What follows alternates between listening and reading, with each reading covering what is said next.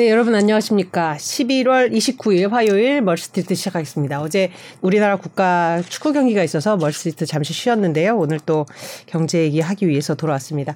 2002년 이제 한 달밖에 남지 않았습니다. 참 1년간 시장으로도 참 다사다난했다 싶습니다. 오늘 한 달 남은 짓 남은 이 시점에 뭐 올해를 뭘 좀 정리하고 또 어떻게 좀 준비를 할지 전문가 모시고 얘기를 나눠보는 시간. 예고해 드린 대로 교보증권 박병창 부장님 모셨습니다. 안녕하세요. 예, 안녕하십니까. 안녕하십니까. 네. 자, 일단 연말 시장은 한번 짚어봐야 될 것 같아요. 예. 그 크게 이제 우리 시장과 미국 시장으로 나눠서 이제 좀한한 포인트씩 짚어보겠습니다. 그래서 네. 환율도 약간 뭐 안정되고 있는 것 같긴 한데 일단 미국 시장 어떻게 보십니까 지금? 어, 미국 시장은 올해 1월부터 하락을 네. 했죠. 우리 시장은 작년 7월부터 하락을 한 거고요. 1년 내내 하락을 했습니다. 네. 두 차례 정도의 급락이 있었고요. 음. 이번에 세 차례 급락해서 올라오는 부분이라서 차티스트들은 엘리어 파동 이론 얘기를 하거든요. 네. 그래서 주봉상에 3차 하락을 하고 올라오는 부분이라서 음. 요번에는 좀 저점에 대한 기대를 좀 하고 있는 그런 상황이고 네. 또 각종 지표들이 저점에 대한 기대감을 좀 높여가는 그런 상황이에요. 음. 그러나 여전히 경기 침체 얘기를 하면서 음. 저점을 아직 더 가야 된다 이런 음. 얘기를 하고 있는 게 전반적인 의견들인 거고요. 네. 지금 현재 상황이 어떤 상황인가를 좀 말씀 좀 드려보면요. 네. 이번에 만등폭이 다우존 산업지수가 상당폭 괜찮았습니다. 네. 어, 제가 지금 주봉 차트를 말씀드렸는데 다우존스 산업지수는 직전의 음. 고점을 돌파하고 좀 올라간 상황이거든요. 네. 그래서 지난 10월에 14% 올랐어요. 네. 그러면서 다우존스 산업지수는 역사적 신고 지수에서 어, 오늘 지금 장이 시작되기 전에 어제 빠졌었습니까? 네네. 네. 그런데 그걸 포함해서 직, 역사적 신고 지수에서 얼마나 빠졌을 것 같습니다. 얼마일까요? 어느 정도? 마이너스 8%입니다. 마이너스 8%. 예. 예. 근데 굉장히 많이 빠진 것처럼 이렇게 느껴지지만 네. 다우존스 산업지수는 상당히 견조하게 음. 반등을 했다. 그렇게 네. 볼 수가 있겠고요. 상대적으로 나스닥은 고점 대비 현재 마이너스 31%입니다. 나스닥은 31%. 네. 예. 그리고 S&P 500이 마이너스 17%거든요. 네.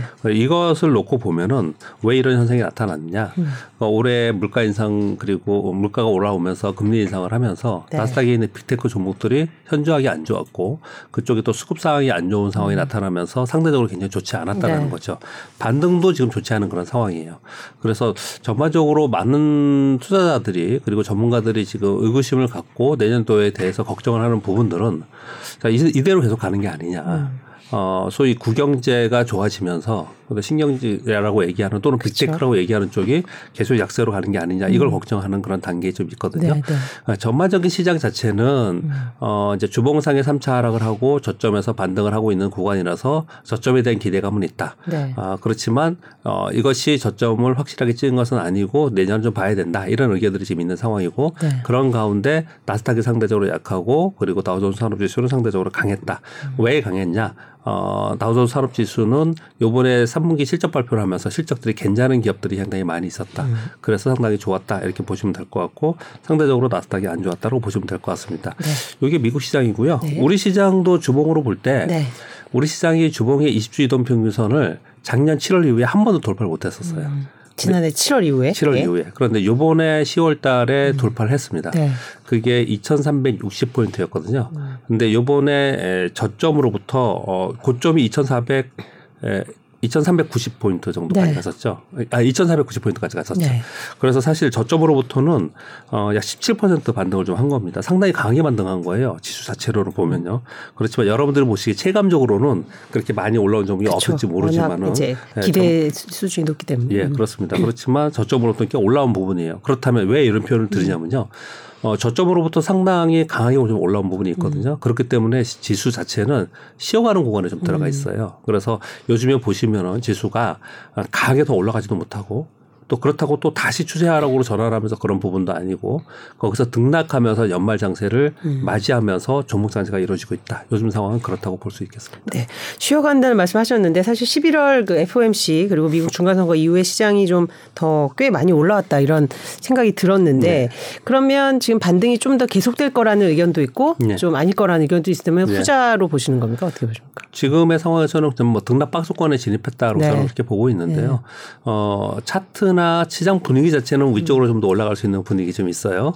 근데 이번 주에는 서로 여러 가지 악재들 또는 노이즈들이 좀 있습니다. 네. 중국의 노이즈들이 있었고 있고. 그리고 오늘 뭐 반등을 했습니다. 그래서 우리 시장도 반등을 주, 었지만 아, 중국의 뭐 코로나 확진자 수나 시위 이런 부분들이 좀 있는 상태고요. 네. 특히나 12월에 있을 FMC 회의가 13, 14일 날 있잖아요. 네. 그 전에 지금 연준 위원들이 어마어마하게 매파적 발언을 지금 하고 그렇죠. 있어요. 이제 발언의 수위로는 이제 굉장히 이제 예. 세죠. 그렇죠? 굉장히 세게 얘기를 음. 하고 있는데 그러니 이제 한마디로 시장에서 바라볼 때는 어떻게 보냐면 음. 연준 위원들은 시장 올라가는 걸 원하지 않는구나. 음. 여기서 바라지 않는구나. 그래서 계속 그걸 방어하는구나. 이렇게 막, 막고 있구나. 이렇게까지 표현을 좀 하고 있는 정도거든요. 그래서 네. 어 내일 지금 어 파우르 장이 연설이 있거든요. 네. 그래서 파우르 장도 아마 매파적 발언을 하지 않을까 이렇게 얘기를 하고 있어요. 그리고 이번 주에 중요하게 나오는 게 PC하고 그리고 고용 지표가 나오는데 이게 예상치에서 아주 극단적으로 나빠지는 음. 그런 상황이 좀 아니기 때문에 전반적으로 이것으로 인해서 시장이 가격이 올라가지 올라갈 거다 이렇게 기대를 안 하고 있거든요. 그렇기 때문에 이번 주 역시도 위쪽으로 강하게 가는 것보다는 그냥 노이즈가 있을 것이다라는 음. 쪽으로 좀 많이 보고 있어요. 네. 네 그렇게 본다면은 시장이 위쪽으로 강하게 갈 수 있는 방법도 구간도 아니거든요. 네. 그럼에도 불구하고 시장이 아래쪽보다는 위쪽으로 좀 바라보고 있는 이유는 연말 장세이기 때문에 그렇거든요. 네. 연말에 독특하게 움직이는 특징 중에 하나가 수커버가 많이 일어나고 있습니다. 우리 시장도 네. 지난 10월에서부터 11월 초까지 강하게 반등했던 부분들은 상당 부분 어, 환율과 연계된 외국인 들의 거래와 슈커버가 있었습니다. 자, 연말 12월에는 왜 쇼커버가 일어나요? 뭐 익히 아시겠지만 좀 설명을 해 주신다면요. 뭐 잠깐 말씀을 드리면은 네. 이제 북클로징이 많이 있지 않습니까? 네, 그렇죠. 기관들을 결산. 거래를 보면요. 그 1년 동안 거래를 쭉 하다가 10월 말 11월 좀 들어가기 시작을 하면 은 네. 이제 북클로징이라고 해서 이제 거래를 마무리하는 거죠. 그렇죠. 음. 과거에는 지금은 그렇게까지는 안 하는데 과거에는 그게 마무리하면서 어느 정도 이익이 되면은 그 이익에 인센티브를 받잖아요. 네. 그래서 북클로징을 많이 했었어요. 근데 지금도 여전히 북클로징을 하면서 내년 준비를 좀 하는 네. 그런 기관 투자가들의 거래는 분명히 존재했거든요. 음. 미국은 더 심하고요, 그거는. 네. 그런데 올해는 1년 내내 하락을 했잖아요. 네. 그 올해 1년 내내 돈을 많이 번 쪽은 어디겠습니까? 휴시잖아요. 휴시죠. 그렇죠. 공매도 하고. 네. 그러면 이익을 확정 지으려면 음. covering 해야지 이걸 음. 확정 짓는 거잖아요. 그렇기 때문에 book closing 하면서 그러면서 short covering이 나오면서 매수세가 상당히 부분 들어왔다는 거죠. 그런 부분들이 시장을 끌어올리는 특징이 있었는데 전반적으로 어, 연말에는 그런 book closing이라든지 또는 개인 투자자들 중에서도 소위 말하는 여러분들이 생각하시는 그 세력들이라는 게 있지 않습니까? 네. 그 세력들 역시도 수익률을 극대화시키면서 끝내려고 노력을 많이 해요. 그래서 수급적 음. 요인이 많이 발생을 하거든요. 네. 그런 부분들을 생각해 보면은 올해는 1년 내내 하락을 했기 때문에 음. 매도 쪽보다는 매수 쪽에 수급 요인이 더 강 있다. 네, 그렇게 좀 볼 수가 있겠습니다. 네, 그렇게 생각한다면 지금 기관 위주로 말씀을 해주셨는데 물론 개인도 네. 이제 큰 손의 개인도 포함됐지만 네. 그럼 일반적인 개인 투자자들은 이런 12월 연말장에는 어떻게 좀 대응을 해야 될지. 사실 뭐 그동안에는 네. 뭐 대주 조건 뭐 이런 네, 것들 그렇죠. 때문에 어 연말 가면 갈수록 중소형주의 매물이 나온다. 그래서 그 전에 매도를 하고 음. 매물 나올 때 도로 사야 된다. 네. 이게 이제 일반적인 상식이었어요. 그런데 지금 어, 요번 정책이 결정이 안 됐어요. 음. 금투세도 결정이 안 됐고, 안 됐고 네. 뭐 대주 조건 그거 연관되어 있고 네, 네. 거래소도 연관되어 있고 여러 가지들이 결정이 안 되어 있어서 사실은 지금 그 결정을 기다리고 있는 그런 상황이라서 이도저도 아닌 상황이 되게 많이 있습니다.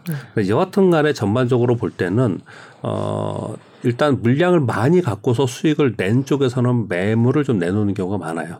그래서 연말로 들어가면서 매물이 좀 나올 수 있다는 부분들을 준비하면서 그때 매수를 하겠다라는 이제 개인 투자들의 경험 경험적으로 있거든요. 또 한 가지는 좀 전에 말씀드렸지만 개인들 중에서 또는 전문 트레이더들이 어, 수익률을 극대화시키려고 하는 그런 어, 움직임들이 많이 나타나거든요. 네. 요즘에 보시면은 낙폭과대 종목들이 뜬금없이 올라오는 게 굉장히 음. 많습니다. 뭐 그리고 또는 저가 주거나 아니면 시가총액 낮은 종목들 중에서 20% 이상씩 막 조그만 재료만에서도 올라오는 종목들이 많이 발생하고 음. 있어요. 음. 소위 말하는 이제 수익률 게임이 벌어지고 있는 거예요. 어떻든 간에 수익률을 어느 정도 맞추려고 하는 거거든요. 그런 종목들이 활발히 움직이기 때문에 내가 가진 종목들이 그렇게 움직일 개연성도 있고 음. 또는 신규로 매수를 하는 종목들 중에서도 그런 게 눈에 띌 수도 있어요.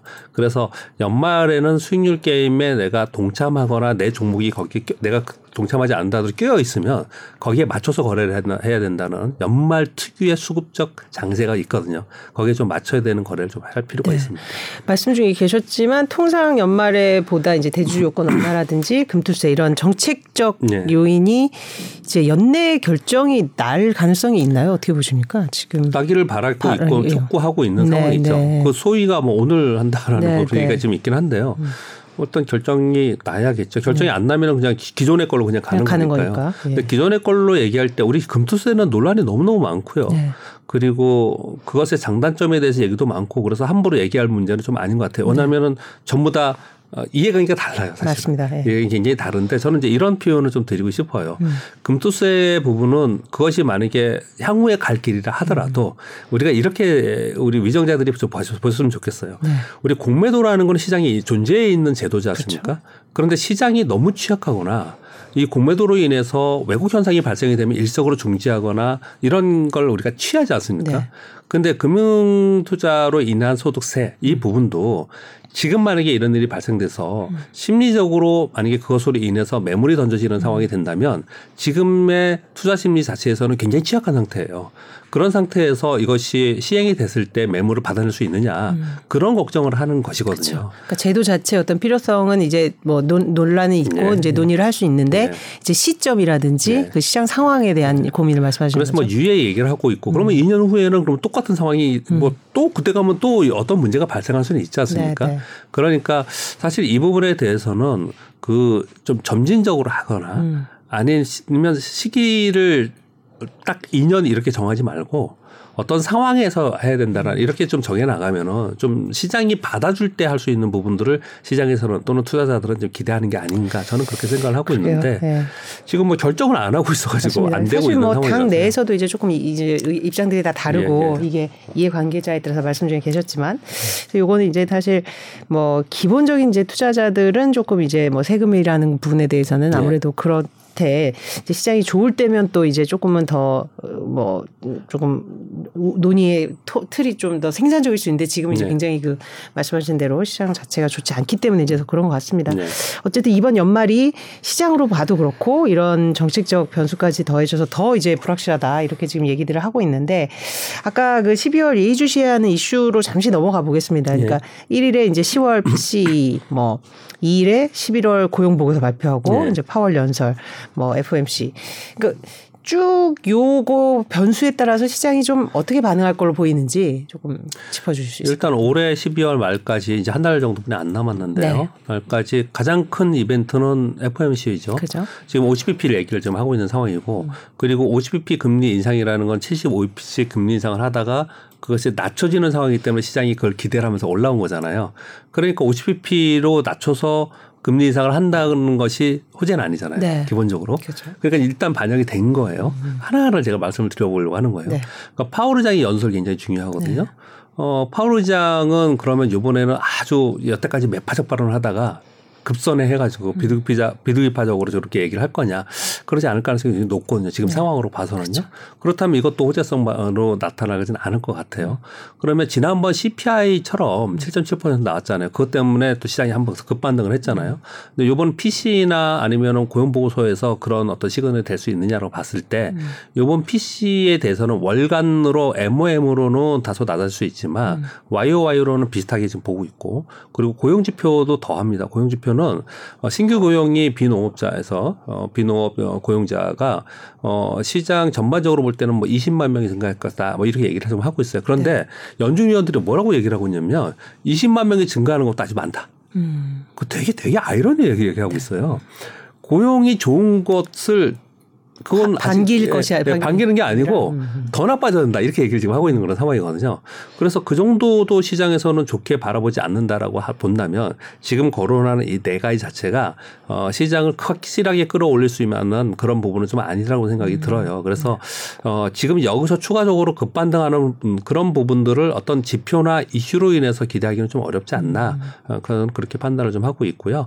어 뭐 12월에 FOMC 후에 50bp 금리 인상을 한다고 해서 어뭐 그렇게 확실하게 뭐 어떤 움직임이 나타날 것 같지는 않아요. 그런데 네. 12월 14일 날 FOMC 회의 결과가 나오고요. 네. 그 전전날 CPI 발표하거든요. 11월 CPI 발표하는데 그 CPI가 지난번에 7.7%인데 그 수치가 만약에 좀 급하게 떨어지는 부분이 있으면은 음. 확실하게 시그널을 주겠죠. 네. 이게 지금 왜 시황에서 중요하냐면요. 지금 좀 전에 제가 처음에 말씀드릴 때 다우존스 산업지수는 상당히 강하게 올라왔는데 나스닥은 약했잖아요. 그쵸? 이건 왜 그러냐면은 계속 연준에서도 그렇고 전체적으로 이거 금리 인상 굉장히 높게 갈 것이고 그리고 오랫동안 유지할 것이다 고금리 음. 이렇게 얘기를 계속 하고 있는 거거든요. 그래서 성장주 쪽이나 나스닥에서는 아직까지 확신을 못 갖고 있어요. 음. 그런데 CPI가 확실하게 내려가는 부분이 있으면 그쪽에서 화답할 가능성이 가능성이 있고 그, 그 환호가 우리 시장에 영향을 줄 수 있거든요. 그래서 그 부분이 가장 중요하지 않을까 생각을 음. 하고 있습니다. 그 CPI도 사실은 하락을 촉발한 게 이제 중고차 가격 하락이라든지 이런 부분이 네. 또큰 포지션을 차지하고 있어서 네. 뭐 이제 인플레를 잡았다고 반길 것이 아니라 어떤 네. 수요 위축이나 이런 급격한 경기 둔화의 시그널이다. 또 이런 쪽으로 해석하는 의견도 맞습니다. 있어요. 네, 네. 네. 그런 부분은 이 CPI 하나만 갖고 보면 지금 어떻게 해석을 해야 될까요? 근데 뭐 당연히 그렇게 지금 그렇죠. 연준이 이끌고 가고 있는 거잖아요. 하죠. 네, 유도하는 거잖아요. 음. 사실은 어 금리 인상을 해서 네. 그래서 소비를 둔화시키고 소비 둔화에 의해서 재고가 증가하고 하고. 그래서 기업 실적이 줄어들고 기업 실적이 줄어들면서 경기 네. 침체로 가고 이걸 지금 음. 유도하고 있는 상황인데 그 상황대로 지금 가고 있는 그런 네. 상황이지 않습니까? 그러니까 시장이 그 여태까지는 아직까지는 그것에 대해서 크게 반응하지 않는 음. 거거든요. 근데 시장이 참 바보스러운 게 제가 네. 시장이 바보스럽다는 표현을 바보스럽다는 표현을 자주 쓰는데 네. 실제로 그 일이 닥치면은 음. 시장은 충격을 받을 겁니다. 네. 실제로 닥치면. 근데 지금 현재는 그렇게 될 것의 과정에서 인지하고 있는 상태로 움직이고 음. 있기 때문에 크게 그것을 시장에서 충격을 받고 있지 않은 거거든요. 네. 근데 기본적으로 아, 어떤 순간이 되면 충격은 있을 것이다 저는 생각을 하고 있습니다. 사실 그 내수 위축 말씀하신 대로 정말 진짜 그게 어쩔 인플레를 잡기 위해서 이제 네. 통과 의례처럼 네, 네. 지나가야 되는 건데 막상 이번에 Black Friday 뭐 예상보다 한산했다 네. 생각보다 위축이 심하다 또 네. 걱정하는 목소리 네. 나와요. 실제로 지금 이미 이제 저희 소비자들은 조금 그런 위축이 내, 저 소비 심리에 반영이 되고 있다고 봐야 되겠죠. 그래서 사실은 뭐 많은 전문가분들이 네. 지표를 갖고 숫자를 음. 갖고 얘기를 많이 하지 않습니까? 근데 여러분들 숫자를 많이 들어서 이제 대부분 다 알고 계시는데 네, 네. 우리 그 직접 투자하는 투자자의 입장에서는 음. 그냥 단순하게 생각할 필요가 있어요. 음. 어떤 생각을 하고 계시, 하시면 되냐면요. 지금 우리나라를 생각을 해보세요. 부동산 가격 떨어지죠. 주가 떨어졌죠. 그렇죠. 금리 올라갔죠. 소 비 줄여야죠. 음. 아, 똑같을 거라는 예. 거죠. 똑같을 거라는 거죠. 네. 그런데 미국이 여태까지 소비가 괜찮았다 그러면서 음. 경기가 그렇게 급격하게 떨어지지 않을 거다, 위축되지 않을 거라고 얘기했던 것은 주머니에 돈이 있었거든요. 꽂아준 돈도 예, 있고. 예. 그 돈들이 꽤 있었기 때문에 저축률이 굉장히 높아요. 중국도 그렇고 미국도 그렇고. 그래서 우리나라도 가만히 생각해 보면은 좀 너무 전문적인 이런 얘기만 하니까 그냥 일반적인 얘기를 해 보면은 음. 어, 그러면 우리나라의 소비가 확 위축돼 가지고 지금 엄청나게 줄어들고 있는 게 눈으로 띄, 가시화되고 있느냐? 그렇지 않잖아요. 그렇지 않아요. 네. 그렇지 않아요. 네. 보면은 아직도 여전히 골프 부킹 안 되고 있고. 그리고 실제 예. 유통업체 예. 실적도 예. 아직 괜찮아요. 예, 괜찮아요. 네. 그 아직까지 돈이 있기 때문에 음. 그러는 거거든요. 근데 이거는 서서히 줄어들 가능성이 높다라는 네. 거죠. 네. 그렇기 때문에 결국 물가 떨어지고 이런 부분들을 생각하는데 그 시점이 오면 시장은 아, 아이쿠나 이게 맞아. 음. 이게 걱정되는 부분이 올 거다. 이런 생각은 분명히 할 거라고 생각을 해요. 네. 근데 지금은 다만 그 과정 속에서 아직까지 지표나 이런 눈으로 볼 때 그런 부분들이 눈에 띄지 않고 있기 음. 때문에 시장이 아직까지는 버티고 있다. 이렇게 음. 생각합니다. 이번에 미국 그 Conference Board에서 이제 굉장히 경고성 아까 그 연준 위원들의 네. 매파 매파 네. 발언도 비슷한 것 같은데 이제 경기 그동안 이제 경고적인 그런 네. 뉘앙스에서 경기 침체 시그널이 상당히 강력해지고 있다 뭐 이런 식으로 내년에 어떤 네. 공포감을 좀 자극하는 네. 그런 얘기들이 계속 나오고 있습니다. 그래서 내년을 좀 짚어보고 싶어요. 네. 뭐 이것을 시장을 뭐 전망한다는 건 사실은 무슨 뭐 점쟁이 아닌 다면 어렵지만 어떤 변수에 따라 시장 방향이 좀 어떻게 달라 질지 좀 시나리오 우리가 지금 굉장히 많은 변수를 같이 공유하고 네. 있으니까 네. 좀 예측을 해볼까요? 네. 그럼 저는 뭐 이 자리에서도 여러 차례 말씀드렸죠. 네, 뭐 네. 틀린 말도 많이 드리고 했겠지만은 어 이번에 이런 상황이 벌어진 곳 시장이 생각보다 급등을 했고 네. 동학개미 운동, 서학개미 운동이라는 용어가 생겼고 이런 일이 벌어지고 음. 또 급락을 했고 3,300에서 2,300까지 급락을 했고 이런 것들이 전부 다들 생긴 게 음.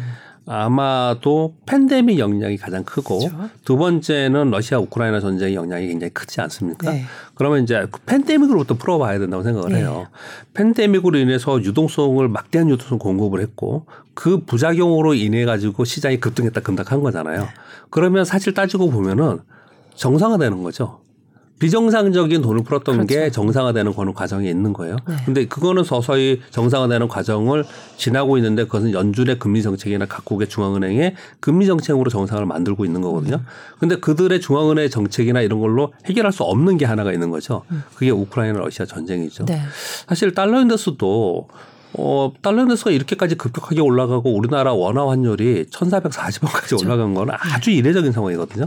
이것은 달러 index가 급격하게 올라오고 이것은 달러 index가 급격하게 올라온 부분은 유로화가 어, 굉장히 약했지 않습니까? 그렇죠. parity까지 떨어지면서 그런 상황이 된 것은 러시아 우크라이나 전쟁이 굉장히 영향이 크지 않습니까? 그래서 결국은 이후부터 이제는 팬데믹으로부터는 뭐 실대로 코로나 바이러스가 확산되고 있고 뭐 이런 부분을 떠나서 음. 금융시장 안에서는 그런 팬데믹으로 인한 부작용으로 인해서 발생된 것들은 어느 정도 시간이 지나가면서 해소가 되고 있는 상황이고요.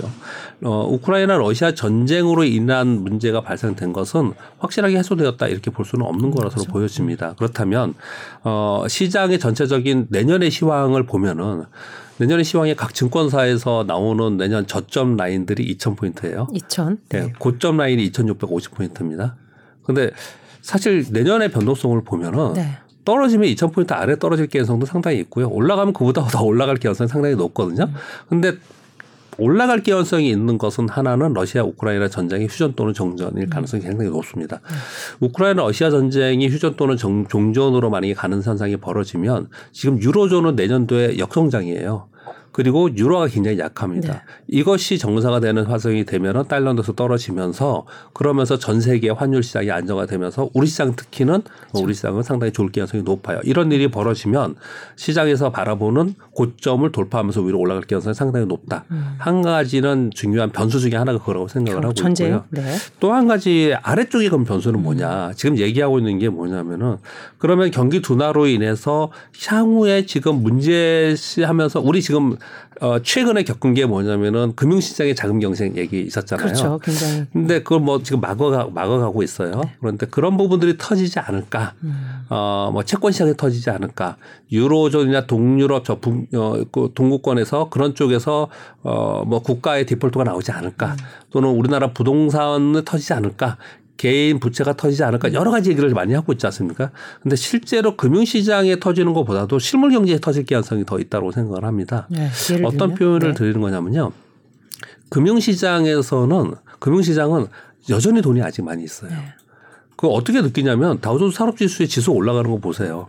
또는 연준이 돈을 풀었을 때 연준의 대체 대조표가 8조 달러가 있었잖아요. 그거 얼마나 줄였을까요? 별로 못 줄였어요. 네. 그냥 돈이 있는 겁니다, 다. 음.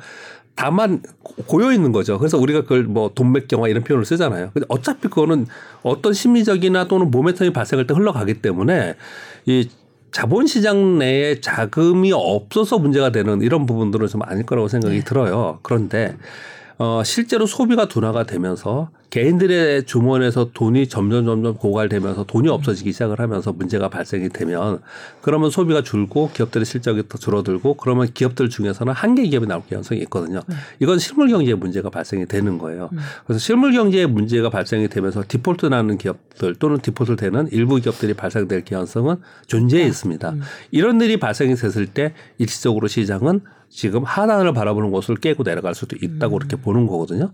그러면 어, 너무 러프하잖아요. 그렇죠. 위로 치고 올라갈 수도 있고 밑으로 많이 빠질 수도 있고 있는 네. 그런 상황이지 않습니까? 그렇기 때문에 내년에 불확실성이 상당히 있다. 올해 작년에 올해 시장을 분석할 때 대부분 어떻게 얘기했냐면은 잘 모르겠지만 음. 굉장히 힘들 거야. 아마 나쁠 거야. 음. 왜냐면 워낙 많이 떴었기 때문에 아마 안 좋을 거야. 어떤 사람은 2,600포인트까지 빠질 거야. 어떤 사람은 2,300일 거야. 막 이랬었는데 사실 2,100포인트 까지 그렇죠. 빠졌었잖아요. 그런 변동성이 있었지만 전반적으로 아래쪽으로 많이 봤거든요. 근데 내년에는 내년에는 위쪽 보는 사람도 굉장히 많고요. 음. 아래쪽 보는 사람도 굉장히 많아요. 경기 침체 얘기하면서도 그렇죠. 그렇기 때문에 굉장히 내년에는 불확실성이 있고 변동성이 크다 이렇게 표현을 많이 쓰고 있거든요. 그런데 제가 여러분께 말씀드리고 싶은 내용 중에 하나는 뭐냐면 만약에 러시아 우크라이나 전쟁이 좋은 쪽으로 해결이 돼서 시장이 급반등해서 우리나라 시장이 3천 포인트 근처까지 간다. 네. 그러면 3천 포인트 위로 올라가서 쭉쭉 뻗으면서 추세적으로 올라갈 수 있겠느냐? 음. 그러지 못할 거라고 보여요. 예, 그러지 못할 거라고 보거든요. 반대로 실물 경제의 위기가 발생이 돼서 2,000포인트 아래로 급격하게 떨어진다. 음. 그러면 추세적으로 하락해가지고 그냥 계속 헤매고 있을 거냐? 음. 저도 그럴 것도 아니라고 음. 봐요. 어느 정도 시장에 어떤 지탱하는 힘은 있는데 예. 이제 악재들이 계속되면서 예. 약간 이제 상반 이제 하방을 이제 터놓고 있다는 거죠. 그러니까 그렇죠. 상하방을 터놓고 있다가 일속으로 그런 일이 발생된다 하더라도 음. 곧바로 원위치될 그렇죠. 가능성이 높다라는 거죠. 음. 그리고 그런 것들이 시장을 정상화시키는 계기가 될 모멘텀이 될 네, 가능성이 네. 높다고 생각해요. 그러면서 시장은 바야흐로 이제 비정상에서 정상으로 가는 음. 그런 과정이 될 거라고 생각을 하거든요. 그래서 그런 일이 만약에 발생될 거라고 생각을 하면서 너무 좋게 보거나 너무 나쁘게 보는 것들을 그쪽을 한쪽으로 시장을 바라보기보다는 그거는 비정상이 정상으로 되는 모멘텀이 될 수 있으니 나는 정상화되는 시장을 바라보면서 계속 어, 투자를 하고 투자 전략을 짜가는 게 맞지 않을까 저는 음, 그렇게 보고 있습니다. 정상화. 그 질문 또 좀 이따 드리겠지만 네. 이번에 증권사들이 내년 전망하기 정말 어려웠겠어요. 네. 그 증권사별로 뭐, 뭐 range가 대부분 좀 차이가 나지만 네. 올해가 좀 특이하게 내년 전망을 하기가 더 차이가 많이 나나요? 어떤가요? 예전보다는 네. 그 폭은 오히려 더 줄었습니다. 그래요? 네. 예. 왜 줄었냐면요. 네. 제가 볼 때, 어, 전에는, 어, 시장이 막 올라가고 있을 때는 네. 위로 많이 높게 봐요. 높게 보고 만약에 안 좋았을 때 아래로 위를 너무 높게 보니까 이 네. range가 굉장히 폭이 컸습니다. 네.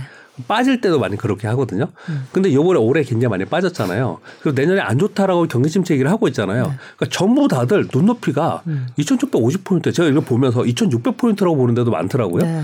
그래서 제가 이렇게 보면서 요번에 고점이 2,499였어요. 네. 2,500포인트였어요. 음. 근데 100 정도. 예, 예. 거기까지를 빨리 뭐 못 보고 있더라고요. 그러니까 전반적으로 비슷한 관점으로 보고 그 range를 굉장히 작게 보고 있더라고요. 네. 음. 근데 그거보다는 굉장히 크지 않을까. 음. 아, 그렇게 저는 생각을 하고 있습니다. 그러니까 주 불과 하여튼 며칠 사이에 전문가들의 의견도 이 상방에 대한 기대감을 좀 높이는 그런 네. 얘기들이 네. 좀더 나오고 있고 그 이제 미국 경제가 앞으로 어떻게 될지가 이제 가장 이제 중요하다. 네. 사실 뭐 실업률 수준은 코로나19 이전과 유사한 수준인데도 또 자, 자산시장 부분은 또 조금 하강 포인 하강하는 네 모습을 보이고 있고 현재 지금 미국 경제를 진단한다 어떻게 보세요? 그 많은 분들이 네. 사실 미국 경제를 제가 진단하기에는 저는 제 역량 이상을 아, 넘어서라고 저는 생각을 아니죠, 하는데 아니죠. 뭐 의견들을 이렇게 들어보면은 네. 아까도 말씀드렸지만 미국의 자본시장의 돈의 흐름을 봤을 때 음. 돈은 돈이 부족한 건 분명히 아니라고 생각을 하고 있거든요.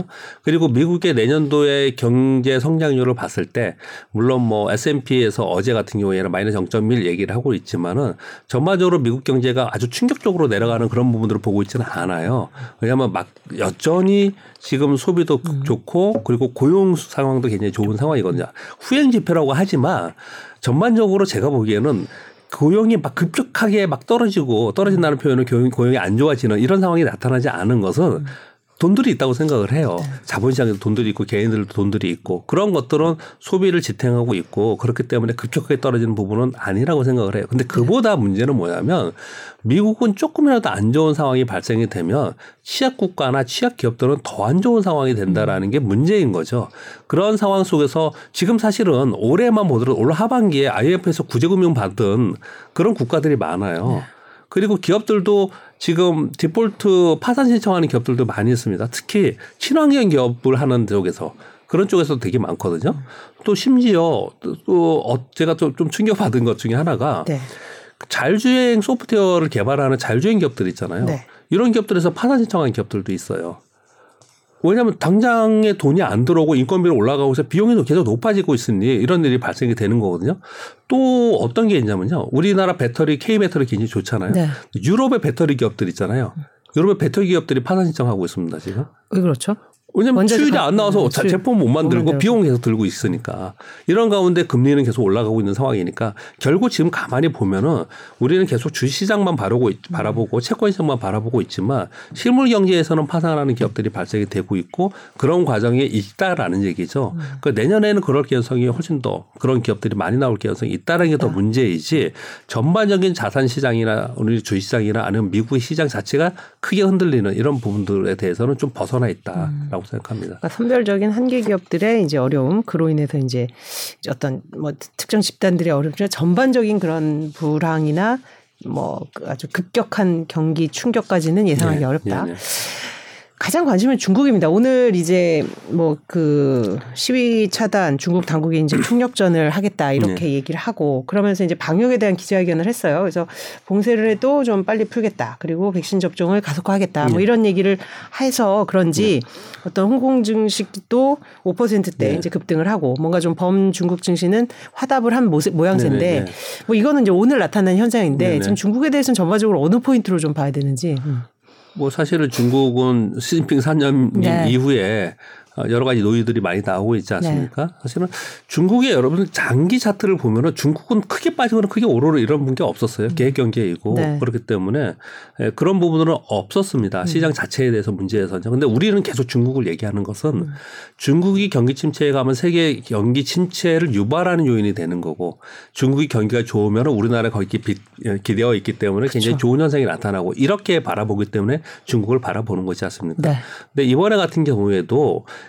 그 내부적으로 들어가 보면요. 어, 사실 오늘 반등을 주었지만 어, 불과 어제만 하더라도 코로나 확진자 수가 1, 뭐 4만 명 이상이 되고 시위가 확산되고 이런 뉴스가 나오면서 홍콩 증시, 미중 증시 빠졌잖아요. 맞습니다. 그런데 우리 시장도 그렇고 미국 시장도 그랬고요. 특히 우리 시장에서 외국인들의 거래를 잘 보시면 음. 외국인들은 마치 파는 척 했지만은 마지막에 선물도 도로 샀고 주식도 도로 사고 이런 모습이 나타났고 음. 환율에서도 크게 움직임이 없었어요. 즉 전반적으로 지금 현상이 나타나고 있는 것은 시 장에서 자산시장, 자본시장 내에서는 크게 추세적으로 움직이는 부분으로 보지 않는다라는 거죠. 그냥 그냥 우리가 심리적으로 우리가 얘기할 때 걱정스럽다, 우려스럽다는 얘기를 한 것이지 전체적인 큰 흐름을 변화시키지는 않았다라는 거예요. 제가 보기에 중국을 바라보는 관점은 그런 부분보다도 미중 간 반도체 굴기, 전기차 굴기, 배터리 굴, 배터리 굴기 이런 싸움에서 우리가 어떻게 할 거냐가 훨씬 더 중요하다고 생각을 네. 해요. 가령 반도체 부분만 좀 설명을 드리면 반도체 여러분 많이 들으셨으니까 제가 어 관심 있게 보는 부분만 좀 말씀 좀 드리면요. 네. 반도체가 우리나라 반도체를 중국에 약 40% 수출합니다. 그리고 홍콩에서 한 15% 20% 수출을 해요. 그럼 우리나라 반도체 전체에서 50% 이상은 대중국 수출이에요. 그런데 지금 미중 간 반도체 굴기로 인해서 이것으로 인해서 서로 경쟁을 하고 있고 중국에 팔지 마라 또는 미국의 기업도 중국에 팔지 마라 중국에 교류하지 마라 지금 SK 하이닉스 같은 경우에는 지금 중국에 있는 공장에 어 소위 그고 그, 그 선단 기술이라고 네. 얘기하는 어 그런 기술력이 있는 제품을 거기서 하지 마라 이렇게 얘기를 하고 있는 거잖아요. 그러면 우리의 우리는 어떻든 우리 안에서 중국을 바라보면서 그동안에 이끌어 왔던 부분들을 지금 막히는 그런 상황이기 때문에 그러면 우리는 좀 후퇴할 수밖에 없는 상황이잖아요. 네. 이게 만약에 막히는 상황이 되면은 음.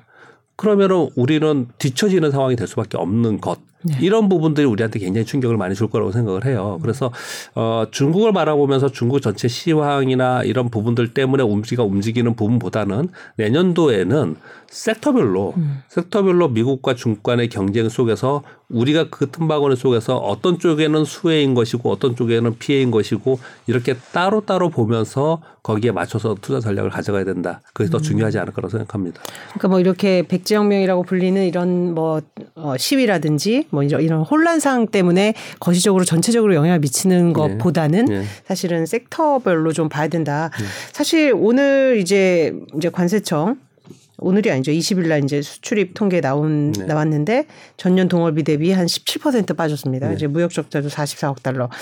이게 이제 계속해서 이렇게 되면 사실 중국 변수는 그렇게 섹터별로 보지 볼 수가 없고 거시적으로 어렵다. 네. 이렇게 네. 자꾸만 흘러갈 수밖에 없을 것 같아서. 네, 맞습니다. 네. 그리고 결국 어, 우리한테는 이제 굉장히 밀접한 연관이 있을 수밖에 없는데 네. 이런 불안감이 지속이 되면 아무래도 영향이 있지 않을까 이런 생각이 들어요. 음. 전반적으로 뭐 일단 무역 수지에서 무역 수출을 지표에서는 네. 지난번에 통상자부 뭐 장관께서도 이게 우리가 지금 적자 난 거는 네. 중국 영향이 크다 그렇죠. 이런 얘기를 많이 하고 있고 그렇죠. 중국 영향 중에서도 중국의 봉쇄령 때문에 크다 이런 음. 얘기를 하고 있는 거거든요. 네. 그래서 내년도에 중국의 성장률을 얘기하는 분석 자료들을 보면은 음. 내년에 에, 봄 1분기 이후에 중국은 봉쇄령을 해제하지 않을까. 네. 그러면 중국 경제가 살아나면서 우리나라도 그러면은 무역 적자에서 벗어나지 않을까. 이 히스토리를 얘기를 하고 있는 그쵸. 거거든요. 음. 근데 그거는 기대이지 않습니까? 네, 그런 기대감 가지고 그쪽을 계속 바라보면서 투자하기는 좀 어렵다라고 저는 생각을 하고 있고요. 음. 지금 말씀 주신 것처럼 어 일단은 어떻든 수출 지표에서 무역 적자나 이런 부분들이 시장에서 영향을 주고 있는 것이고 그렇죠. 기업들의 이익에도 영향을 주고 있는 거지 않습니까? 네. 그렇기 때문에 이 전반적으로 중국 시장의 영향은 우리 시장이 받는 것은 분명히 맞습니다. 그러나 좀 전에 제가 말씀드린 것은 음. 가만히 보면은 섹터별 영향이 훨씬 더 크다라는 음. 거죠. 어, 사실은 우리가 어, 기술 우위에 있거나 그리고 뭐 중국이 없더라도 이익이 날 수 있는 섹터에서는 그렇게 영향을 받는 것은 아니에요. 근데 대표적으로 화장품 같은 거 보세요. 네. 그 영향 엄청나게 크지 않습니까? 네. 그래서 섹터별 영향이 훨씬 더 크지 않을까라고 저는 이렇게 말씀드리고 있는 겁니다. 지금 아까 이제 유불리를 따져봐야 된다고 네. 했는데 뭐 반도체나 뭐 여러 가지 볼때 불리한 쪽이 이제 먼저 눈에 띄는데 네. 미중 무역 갈등에서 우리가 좀 수혜 라고 할 수 있는 업종은 어디를 좀 찾을 수 있을까요? 지금 이제 중국을 배제하고 네, 우리 어, 것을 쓰는 예, 예, 그런 쪽으로 배터리. 얘기를 하고 있는 거지 음. 않습니까? 음. 뭐 전기차 쪽에서 있는 배터리가 네. 있는 거고 반도체 쪽에서는 아마 미국이 근데 반도체에서 선단 공정이나 뭐 시스템 반도체 쪽을 우리한테 줄 것 같지는 네, 않고요. 네, 네. 그들이 하려고 하겠지만 배터리 쪽도 궁극적으로 그러긴 하겠죠. 그렇죠. 근데 지금은 당장 우리게 필요하니까 그렇게 하는 거죠. 음. 그러니까 우리는 뭐 기술 개발 해 내가야 되고 그렇게 해야 되겠지만 여튼 간에 중국하고 경쟁 상대에 있었던 섹터 그리고 기업들 또는 제품들 음. 이거는 수혜일 가능성이 상당히 있는 어렵다. 거죠. 예. 예. 자, 그 요새 이제 경기 침체, 불황 뭐 이런 단어들 좀 먼저 공포스럽기도 하고 하는데 일단 그러면 결국은 투자자들은 내년이 어떻게 될지 이제 이제 네. 그게 궁금할 겁니다. 그런 쪽으로 좀 얘기를 옮겨가 보겠습니다. 최근 부장님께서 이제 저희 방송 제가 딴 거에서 봤는데 굉장히 크게 좀 그 와닿은 말씀이 있으셨다. 네. 이런 말씀 저는 이, 이걸 예, 이걸로 네. 좀 시작을 하고 싶어요. 그것부터 좀 소개를 해 주시죠. 예. 제가 몸이 좀 안 좋아가지고 집에서 네. 한 2주 있었거든요. 네, 네. 보면 이것저것 눈으로 못 보고 음. 방송도 듣고 뭐 유튜브 방송 듣고 뭐 팟캐스트 듣고 이렇게 하다 보니까 음.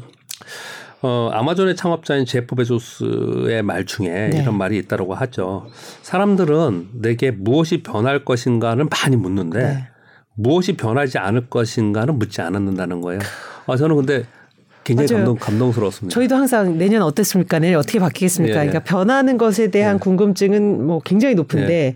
뭐가 변하지 않을 것인가에 대한 예. 질문은 던진 적이 없다는 생각이 저 들어요. 그렇죠. 이게 지금 주식시장에서 우리 자본시장에서 얘기한 게 아니고요. 네. 그냥 일반적인 일반론? 삶 일반론에서 이 얘기를 한 거거든요. 뭐 자식들의 교육에서도 그렇고 우리의 삶에서도 그렇죠. 그렇고 음. 그런 것들이지 않습니까? 근데 저는 주식층이니까 네. 이걸 주식시장에서 연결을 해본 거예요. 네. 해보니 우리도 늘상 그래왔다라는 거죠. 음. 내년에 뭐가 변수일까? 불확실성이 큰데 어디로 갈까? 이렇게 했다라는 거죠. 그렇, 그러면 그 불확실성이라는 건 어차피 우리는 맨날 그런 얘기를 하잖아요. 우리는 모르는 거지만 음. 예측을 하는 거야. 확률적 게임 하는 거야. 이렇게 변명을 하고 있지만 사실은 확률적 게임을 한다라는 표현은 모른다는 얘기를 하는 거고 있는 거잖아요. 근데 모르는 걸 계속 물으면서 계속 얘기를 하고 있는 거고 물론 안 할 수는 없습니다. 그래서 그걸 해소하고 있는 거잖아요. 근데 그거 해 나가지만 내가 직접 투자하고 있는 개인 투자들의 입장에서는 제가 스스로 제가 스스로 어 아 그렇다면은 어, 어떤 상황이라도 변하지 않는 것을지 무엇인지 찾고 그것으로부터 전략을 짜가는 것이 맞는 것이지 않겠냐 음. 이런 생각들을 많이 들게 되더라고요. 그렇죠. 네. 그 말씀을 해석을 해보면 시장에 어떤 뭐 악재라든지 변수가 와도 변하지 않을 것이 뭔지를 찾으면 좀 흔들리지 않고 투자를 할수 있다 이런 네네. 말씀인 걸로 네. 해석이 되는데 그럼 어떤 지금 가치 네. 뭐 요새 이제 구경제란 말도 하고 막 이제 네. 여러 가지 단어로 표현이 되는데 네. 뭐가 있을까요? 변하지 않는 부분. 음. 사실은 다 알고 있는 거죠. 네. 기업이 이익을 계속 내고 있으면 그렇죠? 그 기업에 투자를 해가지고 음. 있으면 되지 않습니까? 그런데 그거 다 알고 있지만 네. 기업의 이익이라는 게 실제 투자하시는 분들은 그리고 저처럼 외부 고객들에게 설명을 하는 사람들의 입장에서는 그 말이 굉장히 단순하지만 그 말이 굉장히 어려운 얘기인 거예요. 네. 그런 기업을 찾지 못한다라는 부분이 아니고요. 그렇게 될 기업과 산업을 찾았어요. 그런데 내가 생각한 대로 갈 거냐의 문제거든요. 네. 그래서 기업 탐방을 하고 그리고 그 변수가 있는지 그 스토리가 변화가 있는지 보고. 또는 기업 환경에 변화가 생기는지 그래서 매크로 지표를 보고 시황을 따지고 그렇죠. 막 그러는 거잖아요. 그렇게 변수가 많다 하더라도 변하지 않을 것이냐 이 네. 기업이 이 산업이 변하지 않을 것이냐를 음. 하나하나 그냥 적어보면서 찾는 것부터 시작할 필요가 있다고 생각을 해요. 네.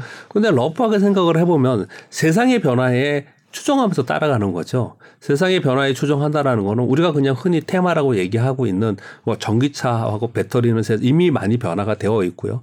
그럼에도 불구하고 우리나라에 우리나라가 지금 전기차가 보급률이 1%한 자릿수예요. 예, 예, 예, 1% 예. 10% 1. 1.몇 퍼센트뿐이 안 되더라고요. 네. 그러니까 결국은 그 시장은 앞으로 상용화되면서 엄청나게 발전을 할 거잖아요. 근데 거기에 연관된 것들은 계속해서 발전할 수밖에 없는 거고 음. 이익이 늘어날 수밖에 없는 거잖아요. 그러니까 이익이 확실하게 늘어날 수밖에 없는 전기차와 배터리이기 때문에 이익의 희소성이 있기 때문에 모든 사람들이 거기에 투자를 하고 있고 그것만 얘기를 많이 했던 거잖아요. 네. 그런데 사실 따지고 보면 그런 데들이 많이 있어요. 음. 자율주행차. 음. 자율주행차도 지금 뭐 레벨 3에서 4단계 못 넘, 레벨 four를 못 넘어가가지고 지금 뭐 헤매고는 있지만은 음. 결국은 그것도 그쪽으로 갈 것이라는 걸 우리는 누구도 의심하지 않잖아요. 그런 부분이나 또는 인공지능이라고 얘기하고 있는 분야나 또는 로봇 산업이나 공장 자동화 음. 부분이나 오늘 뉴스 굉장히 크게 나온 게 쿠팡에서 네. 어 그래서 로봇 공장 자동화에 1조 달러를 투자한다. 투자한다. 이런 얘기들이 지금 나오고 있는 거지 않습니까? 투자하는 곳에 수익이 나는 거거든요. 그런 것들은 변함이 없는 것이지 않습니까? 네. 또는 뭐, 뭐, 인공위성을 쏘아가지고 하는, 어, 뭐, 우주항공이라든지 네. 이런 것들도 변하지 않는 것이에요. 그래서 변하지 않는 곳에 계속 있는 건데 여기에 근데 맹점이 하나가 있어요. 뭐냐면 그래, 변하지 않고 세상이 그렇게 변화될 거라는 건 알겠는데, 음. 알겠는데 그 기업이 돈을 버느냐는 거죠. 그 일을 하면서. 그렇죠. 이제 수익을 내는 수익을 내느냐. 음. 그래서 이 부분에서 잠깐 팁을 좀 한 가지 더 드리면요. 우리가 분명히 미래의 성장 산업이고 그쪽으로 갈 부분은 분명히 맞지만 지금 그 사업을 하면서 고심 고민 고민하고 고생 고생하면서 하다가 그냥 무너지고 실패한 기업들이 굉장히 많아요. 네. 그래서 미리 들어가서 성공을 그렇죠. 하면 큰 돈을 벌지만 실패하는 경우 훨씬 많다라는 거예요. 그래서 아주 먼 미래보다 특히 요즘처럼 시장이 안 좋을 때는 먼 미래의 것들에서 시장이 각광을 받지 않습니다. 음. 조금 더 가까운 미래에 있는 이슈들을 가지고 이익에 따라오는 성장 쪽을 바라봐야 되거든요. 네. 그런 쪽을 바라보는 것이 확실하다고 생각이 들고요. 네. 그리고 제가 그 얘기를 가만히 보면서 변하지 않을 것 워렌 버펫께서 음. 왜 철도를 하고 코카콜라를 그렇게 꾸준히 사고 했던 음. 변하지 않는 거잖아요. 그런 그렇죠. 것들이요. 음. 변하지 않는 것들은 분명히 있다라고 생각해 보면은 또 한 가지는 이런 것들도 있습니다. 우리들의 의식주에서 나타나는 것들이 변하지 않는 것들이 분명히 많이 있을 거라고 그렇죠. 생각하고요. 그리고 인구가 고령화되면서 제약 바이오 쪽에서 추진하고 있는 산업들도 변하지 않을 거라고 생각을 해요. 그런 변하지 않은 섹터나 산업에서 기업들을 찾는 노력들을 분명히 해야 되지 않을까 음. 이렇게 생각을 하고 다만 너무 먼 미래에서 찾으면 음. 어, 시장이 굉장히 좋고 돈이 풍부할 때는요. 그럴 때는 먼 미래라고 하더라도 기대감에 의해서 그 주식 주가가 오르, 오릅니다. 그렇죠. 그게 이제 한 1년 전, 2년 전 일어났던 예, 예, 예. 그런데 시장이 약하면은 먼 미래 아, 당장이 급한데 음. 그거 어떻게 기다려? 가다 뭐 실패할 수 있잖아. 이렇게 음. 생각을 하거든요. 음. 그래서 그럴 때는 좀 가까이 있는 것들을 많이 찾는데 음. 일단 당장 좀 말씀을 좀 드려보면요. 어, 지난 1년, 2년 동안에 가장 각광을 받은 게 당연히 전기차와 배터리였지 않습니까? 네. 그런데 올해 들면서 가장 얘기 많이 나오는 건 뭐냐면 공장 자동화 얘기를 굉장히 네. 많이 합니다. 공장 자동화의 핵심 키워드는 뭐냐면 로봇입니다. 로봇. 예. 이거는 이 이익이 나는 산업으로 지금 진행을 하고 있는 네. 거예요. 그리고 자율주행 얘기를 하고 있는데 자율주행은 아직까지 확실하게 수익으로 연결되는 그 기업들이 나 특히 소프트웨어 회사들은 좀 안 나타나고 있어요. 하드웨어는 좀 괜찮은데. 음. 그런데 거기까지는 가지 말고 음. 너무 거기까지 가지 말고 음. 전장 부품에 있는 하드웨어 쪽으로 가, 가보면은 네. 그것은 이익이 늘어나는 성장 산업을 갈 수 있다는 거죠. 네. 사실 그런 것들을 어려운 얘기를 표현을 하면은 우리 여러분 다 아시는 그 페토시 책에 음. 경제적 해자라고 표현을 하는 거예요. 네. 그런 것들이 경제적 해자인데 음.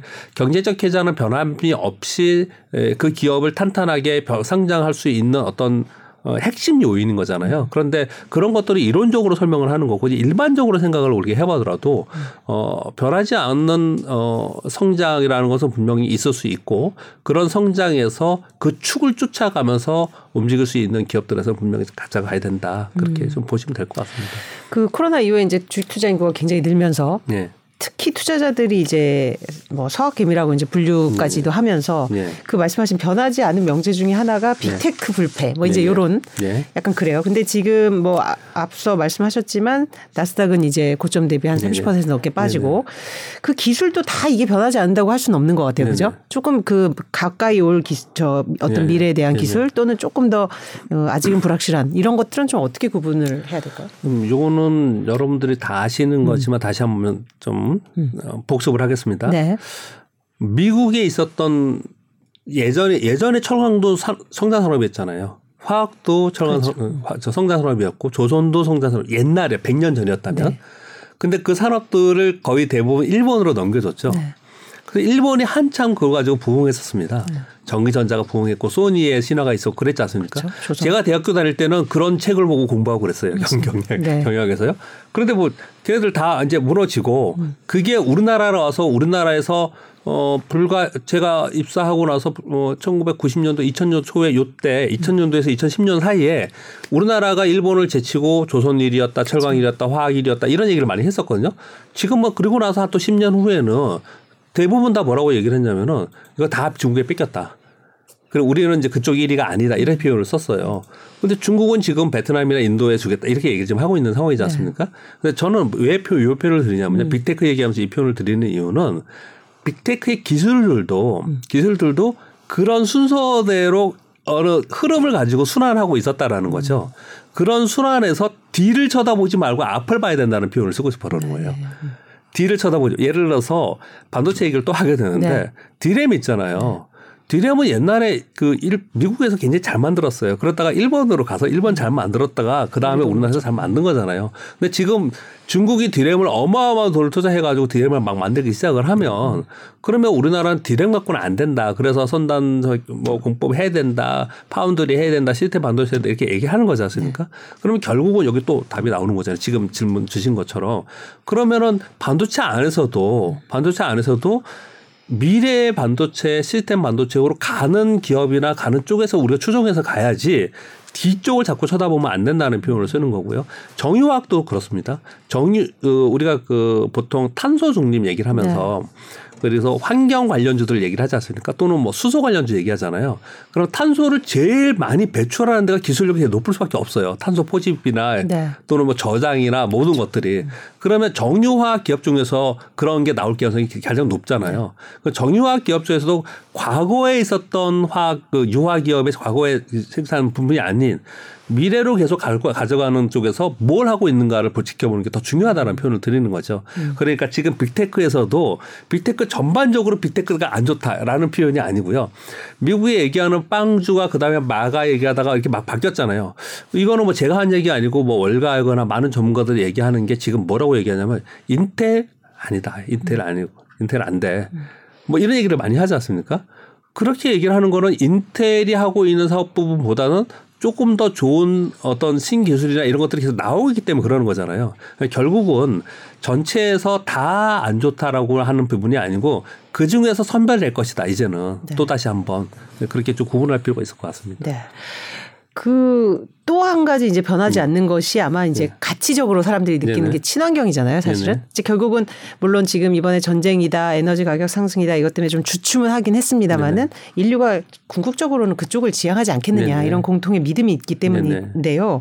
그렇게 생각하면 또 그와 관련된 이제 다양한 산업들이 있죠. 우리 네. 뭐 태양광, 수소 뭐 이것도 사실 단기, 중기, 장기로 친환경도 봐야 될 것 같아요. 그렇죠. 네. 네. 그 부분도 한번 지금 빅테크로 설명을 해주시면 사실 어떨까요? 그렇죠. 네. 보면은 이런 얘기를 생각해 보면 되잖아요. 음. 일론 머스크가 처음에 전기차 얘기를 하다가 사람들 다 웃었을 때 전기차 결국은 상용화 시켰지 않습니까? 네. 그때 한 얘기가 우리가 잊어버린 얘기가 하나 있습니다. 그때 뭐라 그랬냐면요. 전기차에 음. 차의 외관을 전부 다 태양광으로 패널을, 네, 패널을 붙여가지고 차가 굴러갈 수 있게 이렇게 얘기를 했거든요. 근데 요즘 이제 그 얘기를 안 하잖아요. 결국은 그게 실현이 먼 일이니까 그렇죠. 먼 일이니까 지금 얘기를 하고 있지 않는 거잖아요. 결국은 이런 부분은 거의 대부분 그렇다고 생각을 해요. 우리나라도 그런 일이 많았습니다. 이건 뭐 정적인 얘기 하실 분이 있을 것 같아서 네. 좀 조금 조심스럽긴 하지만 우리나라 바람이 그렇게 많이 불어요? 우리는 풍력의 네. 여건이 나쁘죠. 연속성으로. 예, 여건 그렇게 좋은 건 아니에요. 네. 그런데 풍력 어마어마하게 투자를 했었습니다. 결국은 풍력으로 인해 가지고 우리나라가 뭐 좋아졌다. 뭐 이런 부분도 그렇게 많지 않았어요. 네. 풍력으로 좋아졌던 부분은 어디냐면요. 풍력의 부품 장비사들이 좋았어요. 네, 외국에 네. 수출했기 때문에. 유럽에. 예, 유, 그런 부분들이 좋았거든요. 근데 결, 그 전부 다 그런 겁니다. 지금 말씀 주신 거 공감을 하는 부분들이 뭐냐면 먼 미래보다는 친환경 분명히 갈 길이긴 하지만 당장의 이익을 낼 수 있는 쪽으로 우리가 지금 가야 되는 부분은 분명히 있다라는 거죠. 네. 또 한 가지 더 말씀을 드리면 배터리 가장 관심이 많은 배터리 부분 좀 말씀드릴게요. 2차 전지요. 2차 전지의 부분 보면 올해 신고가를 내면서 2차 전지 올라간 회사가 LG 에너 솔루션하고 네. 포스코 케미칼입니다. 그렇죠. 포스코 케미칼도 굉장히 각광받았죠. 예. 네. 그러면서 엄청나게 이들은 지금 뭐 멀티플 엄청나게 높아요. 음.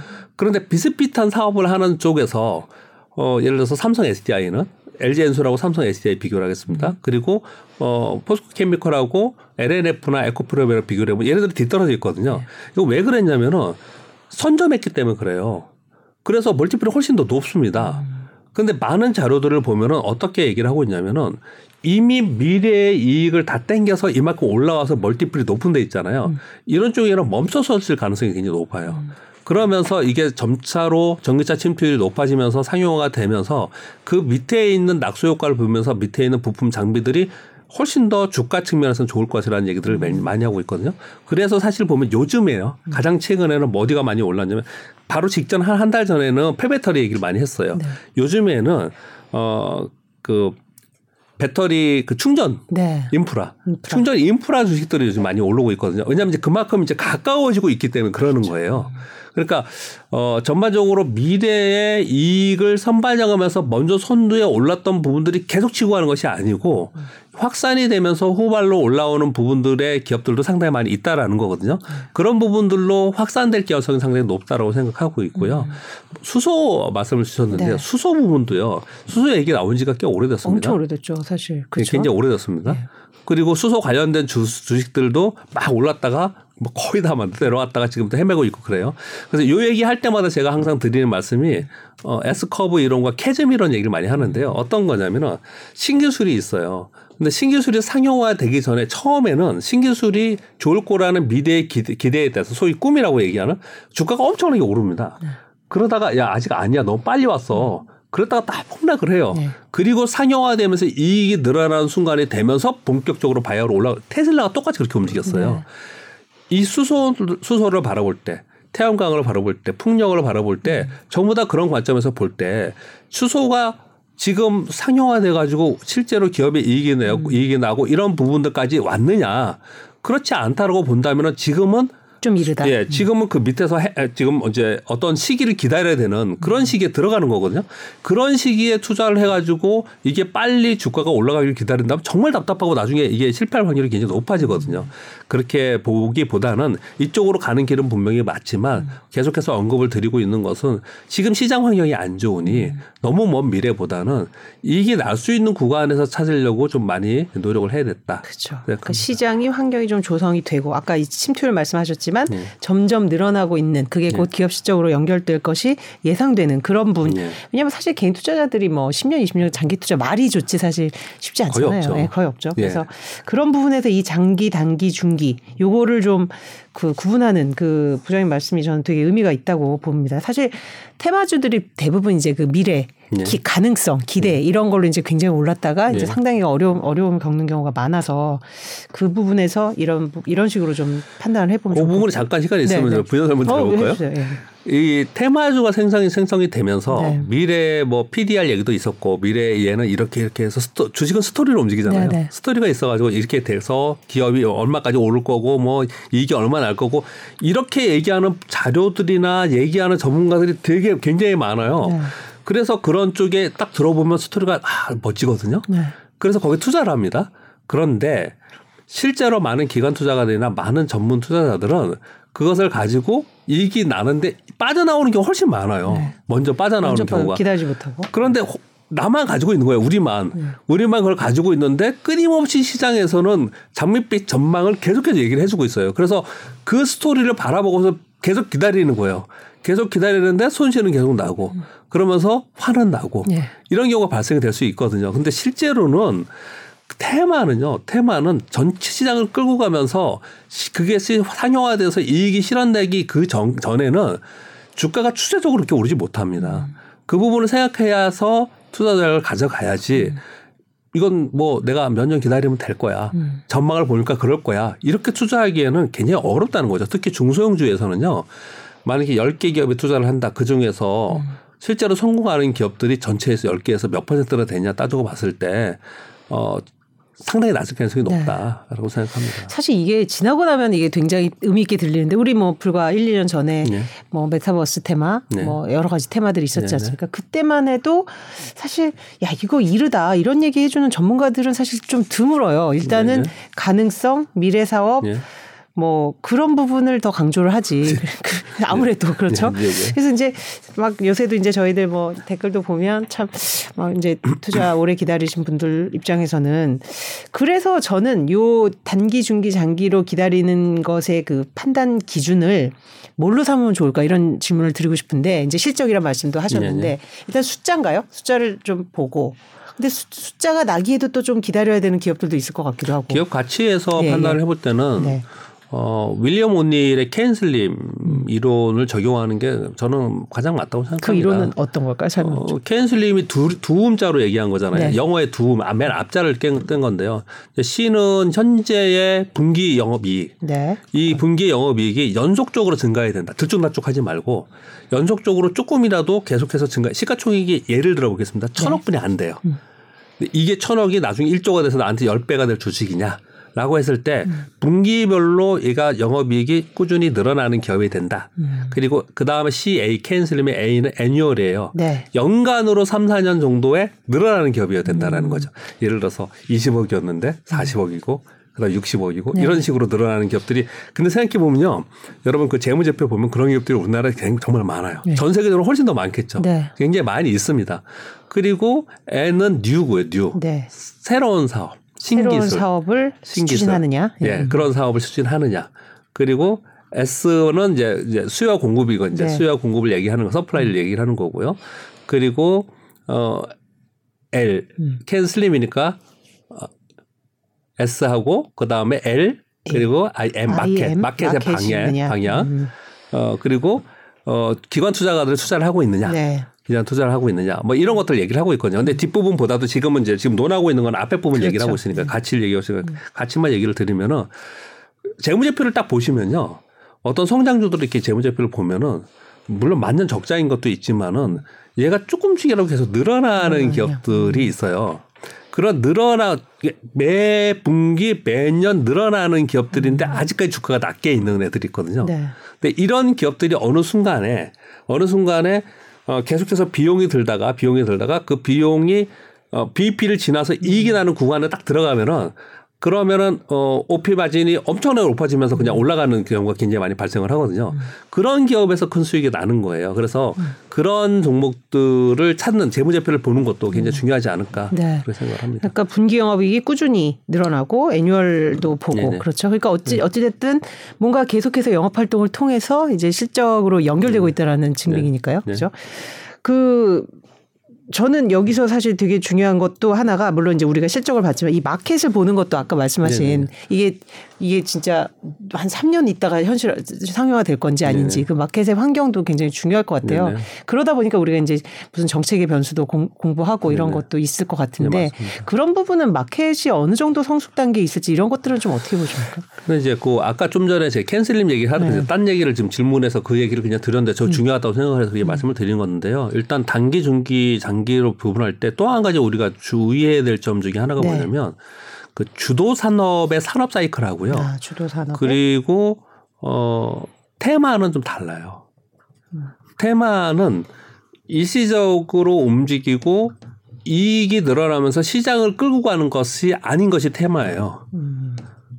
자, 일시적이지 않고 일시적으로 예. 움직이고 음. 일시적으로 움직이면서 시장 얘가 올라간다고 시장이 그렇죠, 올라가는 게 그렇죠. 아니에요. 예. 음. 시장을 견인하지 않아요. 음. 그냥 자기들끼리의 리그. 이걸 이걸 테마라고 합니다. 네, 네. 그러니까 테마성으로 움직이는 주식들은 요번에 대표인 게 어 저거죠 네옴시티. 네옴시티. 막 올랐다가 네. 이게 늘어나는 게 아니잖아요 그렇죠. 지금요. 네. 그러니까 또 다 빠졌잖아요. 그렇죠. 그러다 또 얘기 나오면 사우디에 지금 뭐라 그러죠? 공항? 네. 전산 공항 공항 얘기 나오니까 또 막 오늘 또 움직이고 그랬어요.